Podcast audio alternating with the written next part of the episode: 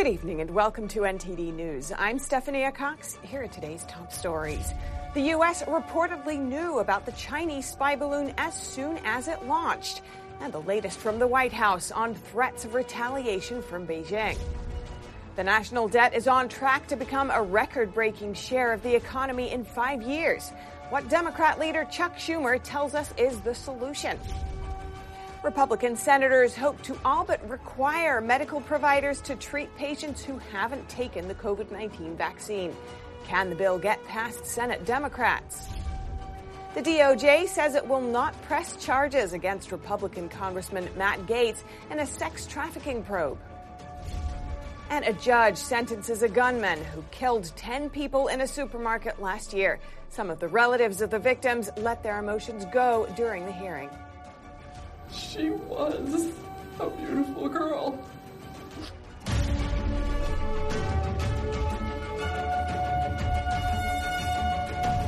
New information about the Chinese spy balloon. Multiple outlets citing anonymous U.S. officials say the U.S. had tracked it from the start. NTD's Iris Tao has more from the White House. The U.S. could have been tracking the Chinese spy balloon for longer than we thought. That's according to new reports by the Washington Post and CBS, which cited anonymous officials in saying that the U.S. military had been tracking the Chinese spy balloon for nearly a week before shooting it down, and was even watching as the balloon took off from China's south coast. The State Department, however, would not confirm that to me on Wednesday. Can you confirm reports that the U.S. had been tracking the Chinese spy balloon ever since it took off from the Chinese south coast? I, am not in a position to speak to that. That is a question for my colleagues at the, at the Pentagon, so I need to refer you. The Pentagon did not get back to us before airtime. Meanwhile, officials also told the Washington Post that the analysts are now looking into the possibility that China didn't intend to send its spy balloon all the way into the American heartland. The U.S. says that does not matter the PRC violating our sovereignty, violating international law by sending a high altitude surveillance balloon deep into the heartland uh, of the United States. And senators who got briefed on China again on Wednesday said the same. Whether or not it uh, was purposeful or was deviated by wind patterns is something the Chinese are still responsible for. Once they send that balloon uh, into space, even going over Guam, it's about sensitive information uh, of United States uh, defense capabilities. Meanwhile, Beijing is now threatening to retaliate after the U.S. shot down China's balloon and announced sanctions against Chinese aerospace companies. Beijing said Wednesday that it would take countermeasures against U.S. entities that, quote, undermine China's sovereignty. He asked the State Department for the U.S.'s response. Uh, the PRC's attempts to uh, accuse us uh, of doing the same. It is uh, just more misinformation, disinformation. Uh, it is just not true. Meanwhile, lawmakers are calling on President Biden to formally address the nation about the Chinese spy balloon and three other objects, all downed in just over a week. And the White House is now reportedly considering for Biden to give a speech on this topic this week. Reporting from the White House, Iris Tao, NTD News. Next, let's hear from a counterintelligence expert for his analysis of these reports. Casey Fleming is the CEO of Black Ops Partners Corporation, and I spoke with him earlier today. Casey Fleming, welcome to our show. Thanks so much for coming on. Thanks for having me.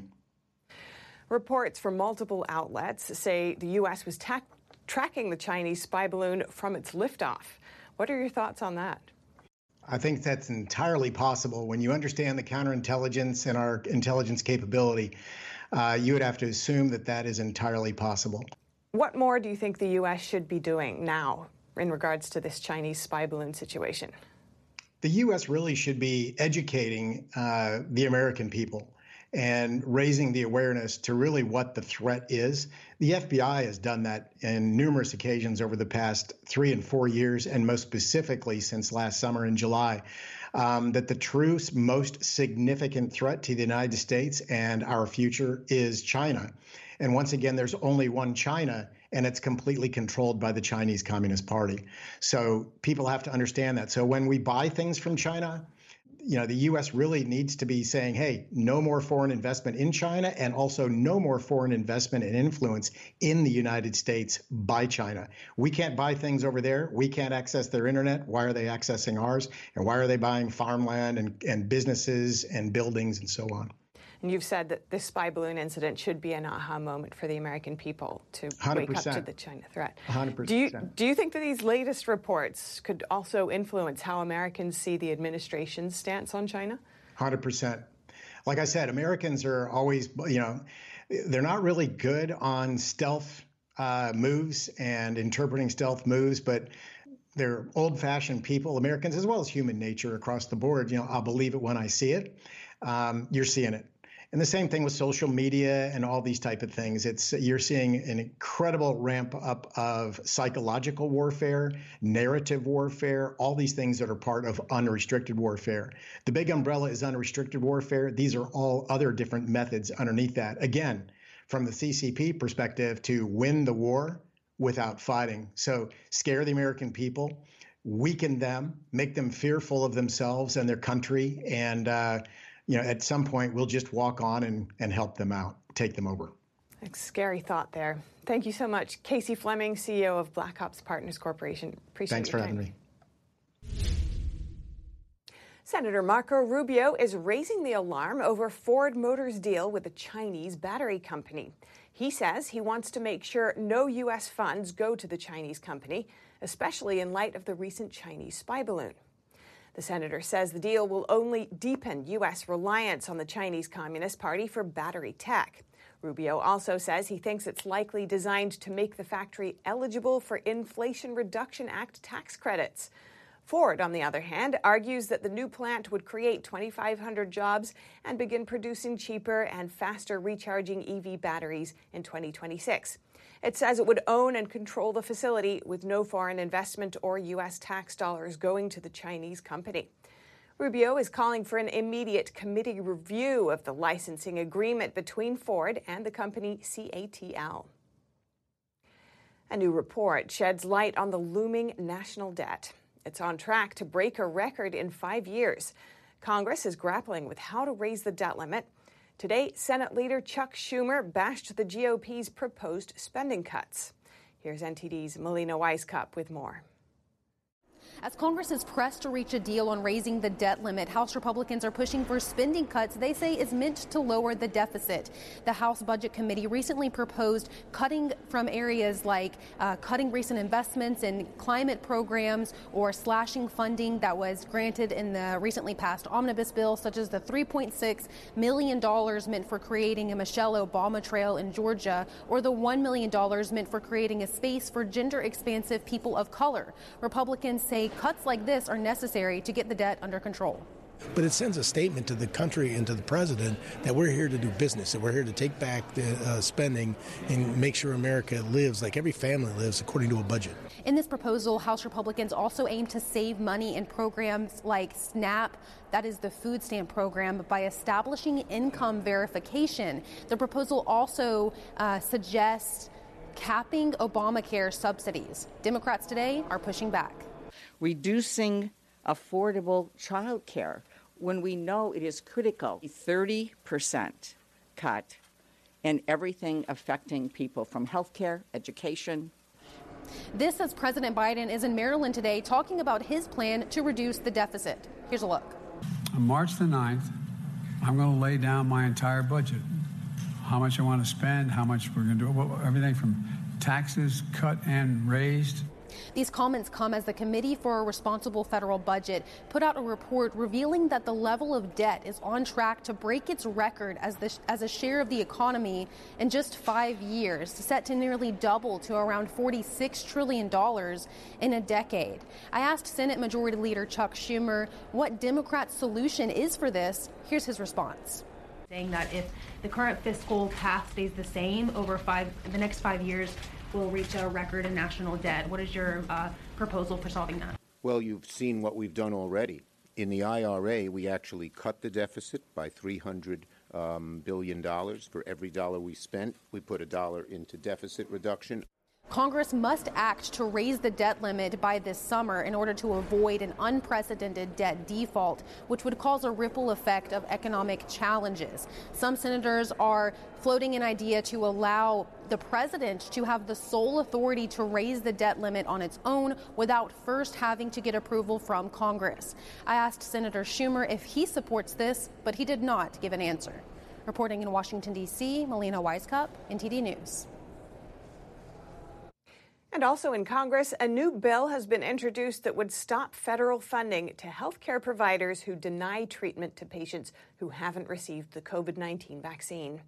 NTD's Arlene Richards reports.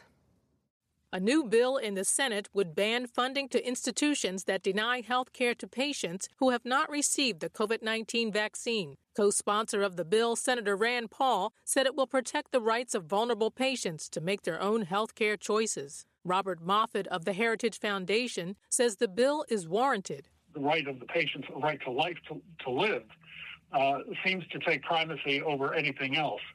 The fundamental question here is whether or not uh, an individual should be denied uh, a life saving medical procedure because of their concern about a, uh, a medical intervention that may, in fact, harm them. The bill was created in response to the growing number of unvaccinated organ transplant patients denied treatment. But the legislation, called the COVID 19 Vaccination Non Discrimination Act, is intended for all patients who haven't gotten the vaccine. Moffit said patients have a right to treatment, especially if they have a life threatening condition. The job of a doctor under the traditional Hippocratic Oath, the doctor is a servant of the patient. The doctor's fundamental responsibilities to the patient and to the welfare of the patient before any other consideration. Moffit said hospitals argue that unvaccinated patients incur a high risk that a procedure such as a transplant won't work and that the number of organs is limited, so they would be reserved for patients who have the best chance of survival.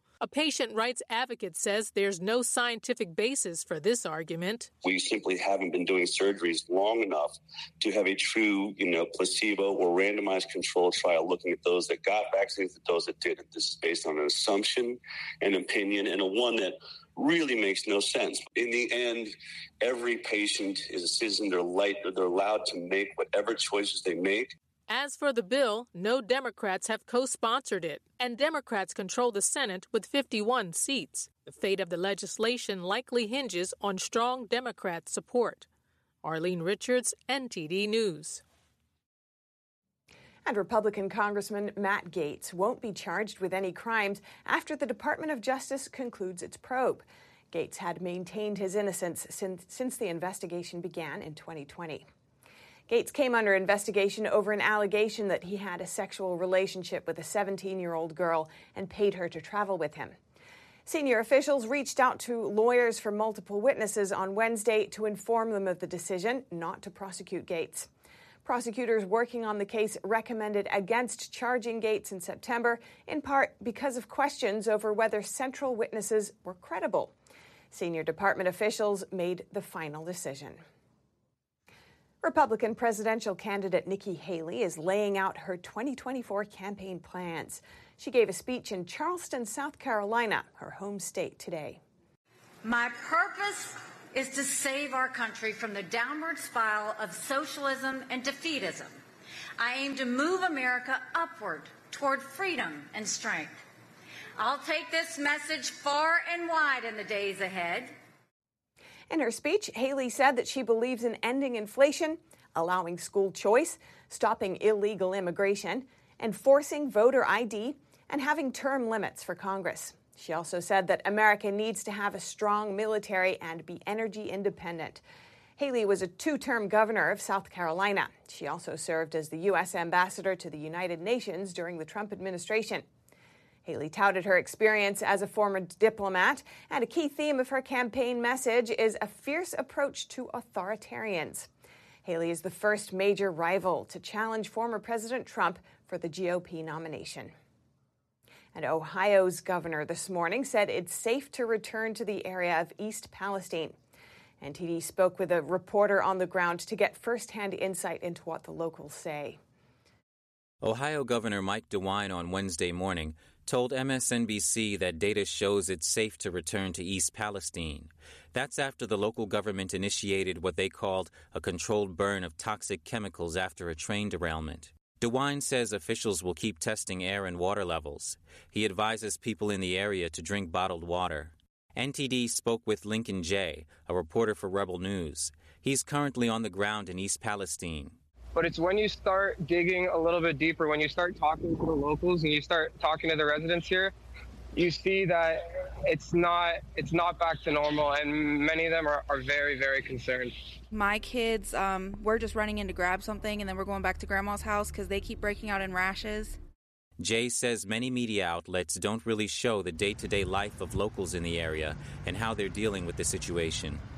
A lot of the locals here a lot of the residents they feel like they're not being told the truth and they feel like it isn't safe to be here right now. But a lot of them, they just they don't really have a choice, whether it's they have a mortgage, whatever the case may be. A lot of them are, are simply stuck here, and there's there's really nowhere else to go. So they're in a tough spot.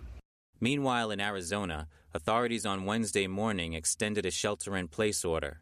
That's after a truck carrying nitric acid crashed. This caused the chemical to spill over. People driving by the crash site saw these yellow fumes rising into the air. Law enforcement evacuated a 1.5 mile perimeter after the incident on Tuesday afternoon. On Wednesday morning, they extended a shelter in place order from a one mile perimeter to this three mile perimeter. They told residents to turn off heaters and or air conditioning systems that bring in outside air. The CDC describes nitric acid as a highly corrosive, colorless liquid, which can cause an acrid smell. Depending on the amount, the chemical can cause fluid in the lungs, lung inflammation, bronchitis, and dental erosion. Reporting by Arian Pastar, NTD News. And staying in Ohio, today the state's attorney general dismissed charges against a reporter who covered the derailment story. Earlier this month, Evan Lambert was reporting at the governor's press conference about the recent train derailment. Lambert was reportedly told to stop speaking during the presser. Police body cam footage show law enforcement taking him to the ground and arresting him once his live shot ended. Ohio's Attorney General today said the reporter was exercising his First Amendment rights. According to the AG, arresting a journalist during a press conference is a serious matter. He added that there wasn't enough evidence to justify the charges. Lambert was charged with resisting arrest and criminal trespass. And big tech wasn't invited to the table Tuesday, but it was the center of attention at a Senate Judiciary Committee hearing. The topic kids' safety and privacy online, and the call one for action. Here's that story. Please raise your right hand. Do you swear or affirm the, the Senate Judiciary Committee spent about two and a half hours Tuesday in a rare unified hearing. This cause is truly bipartisan. All of them are bipartisan. It's an issue that keeps parents and children up at night. A psychologist testified the average teen spends more than eight hours a day online. That's more than three times the hearing length. The last time Congress passed a law to protect children online was 25 years ago. On Monday, a CDC survey found increasing mental health challenges among teens. 42% of high school students reported experiencing persistent sadness and hopelessness in 2021. Researchers say social media contributes. Kristen Bride testified that her son Carson didn't get a phone until eighth grade, no social media until ninth. Yet she says precautions did not stop his suicide. Carson had received nearly 100 negative, harassing, sexually explicit, and humiliating messages, including 40 in just one day. She said she could not successfully sue the social media sites because of something called Section 230 of the Communications Decency Act. It provides legal immunity to websites that moderate user generated content. Lawmakers are considering limits. Other ideas include creating a digital regulatory commission or setting age limits. Senators promised change and hinted that big tech will be invited to future hearings. If you have any news tips or feedback for our show, you can email us at eveningnews at ntd.com. Coming up, a judge in Buffalo today issued a prison sentence for charges including domestic terrorism. The perpetrator is the shooter who attacked a supermarket last year. And sad news in the NHL involving Washington Capitals star Alex Ovechkin who will be out indefinitely. NTD's Dave Martin has the latest. That and more coming up.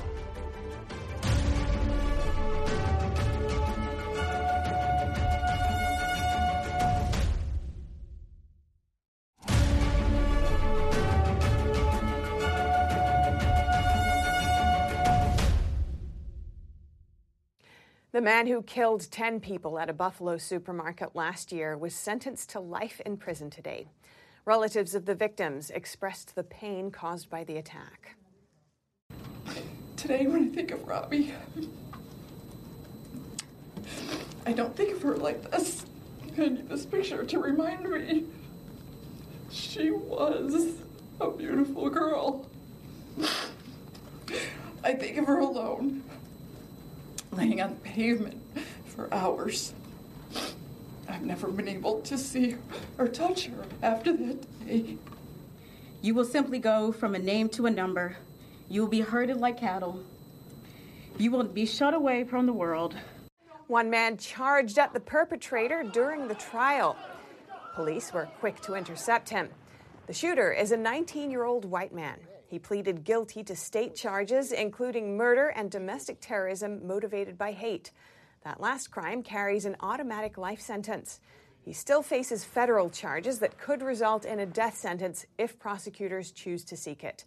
Authorities say he live streamed a video of the attack on a social media platform, and that before the attack, he made an online post indicating that his actions were racially motivated.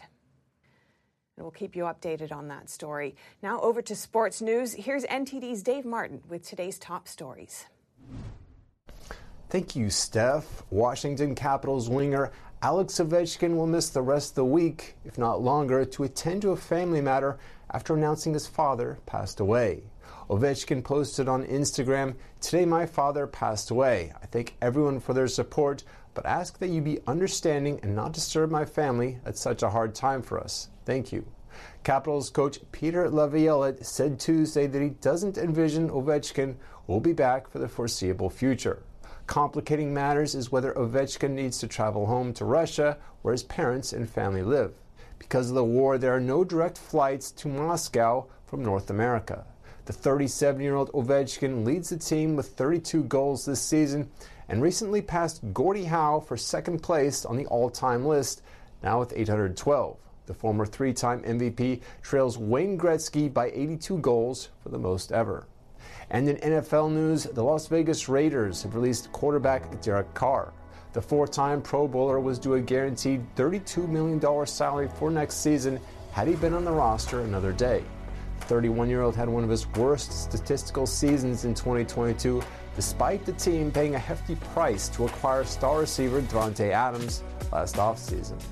And for your sports viewing schedule tonight, the NBA has 10 games planned featuring the new look Dallas Mavericks, who are actually 0 2 with Luka Doncic and Kyrie Irving playing together.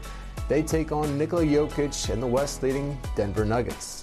And in the college game, nine ranked teams are in action, featuring a top 10 matchup in the SEC as number one Alabama takes on 10th ranked Tennessee.